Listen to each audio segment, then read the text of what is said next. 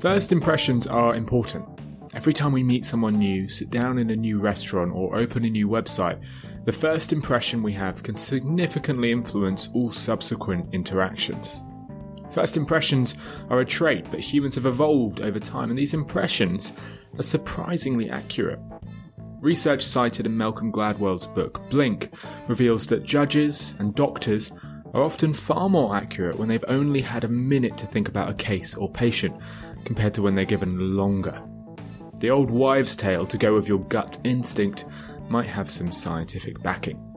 John Gottman, a researcher in marital relationships, has perfected his first impressions to a superhuman degree. After analysing just a single conversation between a husband and wife, Gottman can predict with 95% accuracy whether they will remain married in 15 years. And it's not just experts who have incredible first impressions, we all do. Research from Samuel Gosling found that patients in the study were extremely accurate at judging a person's personality simply by looking around their living room for 15 minutes. Today I'm joined again by Phil Barden, owner and MD at Decode Agency and author of one of the best selling books on consumer psychology, Decoded. In this episode, Phil talks through the importance of first impressions and perception in marketing, starting by looking at the theory behind perception. Podcast I'd like to recommend today is the D2C Pod, brought to you by the HubSpot Podcast Network, the audio destination for business professionals. The D2C Pod is a podcast all about all the things direct to consumer. The hosts cover everything from starting, growing, and optimizing e commerce stores and D2C brands. If you're interested in the stories behind your favorite consumer brands, this is a podcast for you. To start, I'd suggest checking out episode 318, which features the CMO of Feastables. So, listen to D2C Pod wherever you get your podcasts. Finding a service solution that helps you better connect with customers and keep them happy can feel impossible. It's like trying to remember the name of someone you've just met at a networking event. I've made this mistake before, introducing a colleague to my new friend Dan, only to find out his name was actually Ian. Being personal with your customers is important, but keeping on top of all that information can be very hard. That's where HubSpot's all new Service Hub comes in. It brings service and success together on one powerful platform for the first time ever. It's got an AI powered help desk and an AI powered chatbot that handles frontline tickets fast. Plus, it comes with a customer success workspace that helps reps anticipate customer needs. Plus, it never forgets a first name. All of that can help you scale support and drive retention and revenue. That means better service and happier customers at every stage of the journey. Visit hubspot.com/service to do more for your customers today. I mean, perception is one of the most fascinating subjects of this this whole decision science arena. I I think because what one of the, the founders of Decode said to me quite early on, and it, and it stuck with me uh, ever since is a little phrase perception beats cognition every time. And what what you see is all there is is, is the phrase that that kahneman uses. And they're, they're they're different meanings but they are linked. Uh, and kahneman was using it in the sense of um, system one was bound was bounded by the stimuli that it perceives and that, that was his real insight, by the way, for, for his Nobel laureate. It was this, this idea of perception being bound by the stimuli, because out of sight is out of mind, quite literally. So we've got to get into the brain and, and we pay attention. We need to pay attention to things and we need to perceive things. But perception itself can be tricked. You know, we always talk about lots of examples of things that uh, you know. Is it is it uh, is it a vase or a lady's head? Sort of illusions. Phil's right. Perception is not 2020 and it can often be wrong. To showcase this, let's look at the common perception Americans have about what they think will cause their death. In Richard Chataway's upcoming book, Behavior Business, he highlights the difference between the actual causes of death in the US and the Google search trends that reveal what we really worry about dying from. It shows that we place far too much salience on dying from suicide, homicide, and terrorism, which in reality are tiny killers, whereas we completely underestimate the likelihood of dying from heart disease, the biggest killer in the US. But it doesn't require mass media coverage of suicide, homicide, and terrorism to change our perception. it's actually far easier to trick. German social psychologist Fritz Strack asked his colleagues to watch a movie, but with an interesting twist. One group did so with a pen between their teeth, while the other group had to hold a pen between their lips. Now, the first group with the pen between their teeth actually interpreted the movie as far funnier than the second, and that was simply because the muscles responsible for smiling were used when putting the pen between their teeth. That released hormones related to being happy and made their enjoyment of the movie far higher. Anyway, back to Phil, who explains how our first impressions change when we're hungry. Perception changes depending on many different things. One one of which is what goals are active at the time. And this this is the example of, of seeing food related imagery when we're when we're hungry. So what we did was uh, we we got two matched samples of of consumers and gave them eye tracking glasses to wear, and we set them off down at the same street.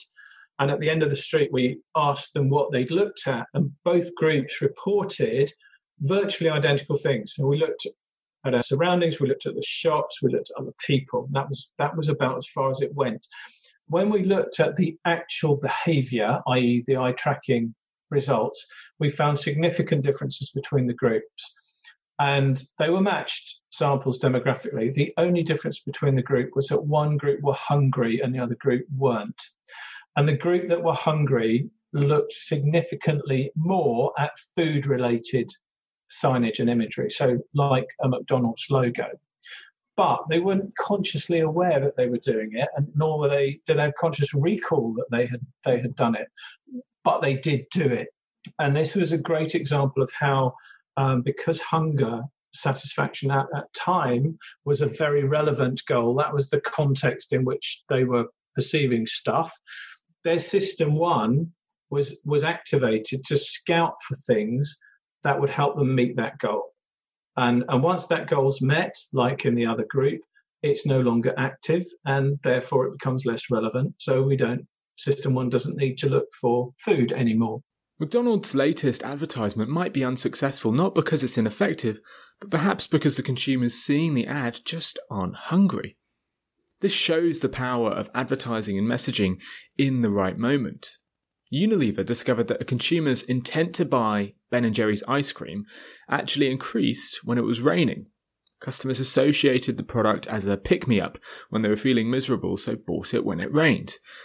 That finding went against all conventional wisdom in the ice cream industry, which of course suggested that you should advertise when it's hot and sunny.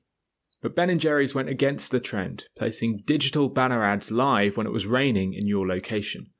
This smart tactic doubled the volume of ad banner clicks overnight. Our perceptions change how likely we are to engage with an ad if we want to buy a product and even how much we're likely to pay. An interesting study cited in Decoded revealed that participants were willing to pay 60% more for a fast food item if it's physically presented rather than in a visual or textual presentation which perhaps explains why so many street food vendors place physical cooked versions of their products at the front of their stall. One of the reasons Phil is so fascinated by this finding is because it's measurable at a physiological level. To explain, he gives a great example of what happens in our brains when we're thirsty. There's even even physiological changes that happen. So, for example, if we have established over time a strong association between Coca Cola as a brand and a goal of refreshment. When when that goal of refreshment is active, there are there are physiological changes, which means that the receptors in our optic nerve that deal with the color red become more sensitized. So at that point in time, when refreshment is is active, we are more likely to find Coca Cola.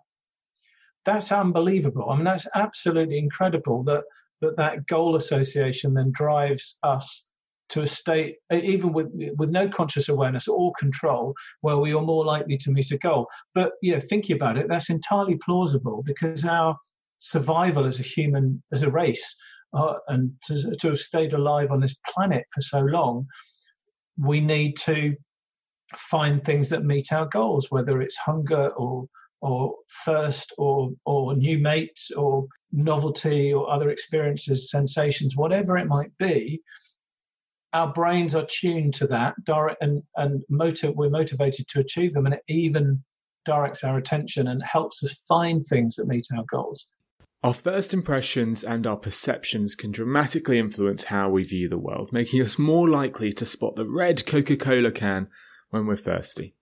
This is one of the reasons why placebos are so effective as well. Take painkillers, for example.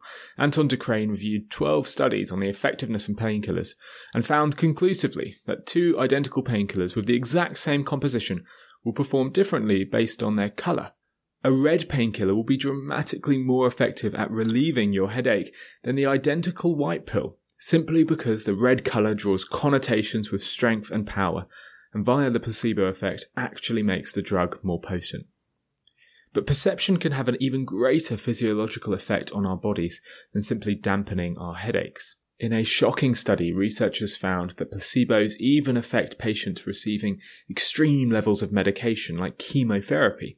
30% of patients receiving placebo chemotherapy in this study still showed severe side effects with hair loss, feeling nauseous, and being sick, despite the fact that the medicine wasn't actually real.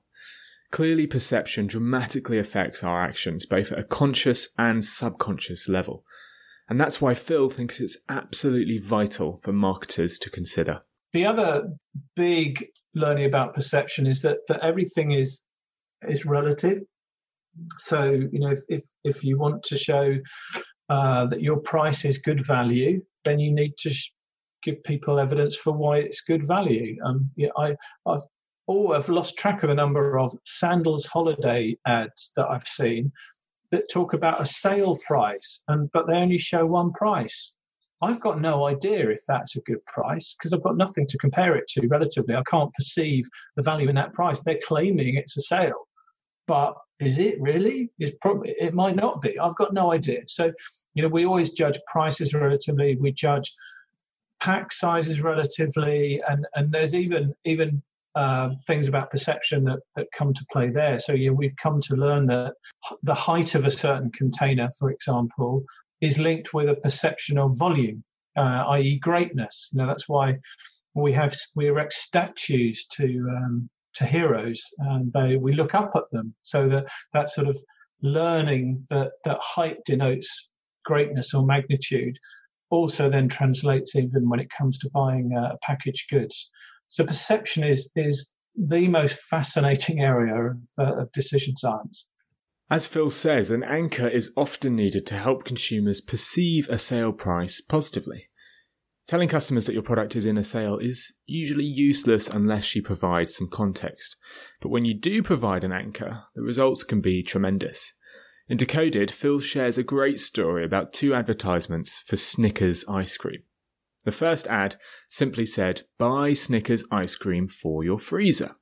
This ad contained no anchor and barely changed the perception of a consumer. It resulted in an average sale of 1.4 bars per customer, not much more than the norm. But the second ad introduced a ridiculously high anchor, stating buy 18 Snickers ice cream bars for your freezer. This anchor, despite being ridiculously high, still changed consumer perception and ultimately their behavior, with the average customer buying 2.6 bars an increase of 1.2 bars per customer. This finding reminded me of an eye opening story about New York taxis. In 2007, the famous yellow cabs started to let riders pay by card with a machine in the taxi. The machine charged the same as a cash payment, but had an additional button before paying which encouraged the consumer to tip. It offered three different options, adding a 20, a 25, or a 30% tip to the bill. Now, previously, tipping was roughly at 10%, but this one nudge more than doubled that overnight, with riders now giving a 22% tip on average. This tiny change resulted in $144 million of additional tips per year.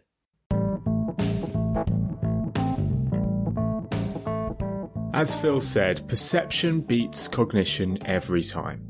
You're wrong to think consumers will stop and think about your latest ad campaign, your email header, or even your latest product release. Instead, they'll rely on their perception to make an instant judgment. Our perceptions reveal that we're more likely to spot the McDonald's logo if we're hungry, or to pick out the colour red if we're thirsty. And they reveal that a sale price is usually useless unless it provides some context. Massive, massive thank you to Phil Barden for joining me today. His book, Decoded, goes into serious detail about the power of perception, and I think it's a must read for anybody who's looking to improve their marketing with science. I've stuck a link to the book in the show notes. And one final thing from me if you're enjoying the show or if you have some feedback, please leave me a review on Apple Podcasts. I'd love to know what you think. Anyway, thank you for listening to this episode of Nudge.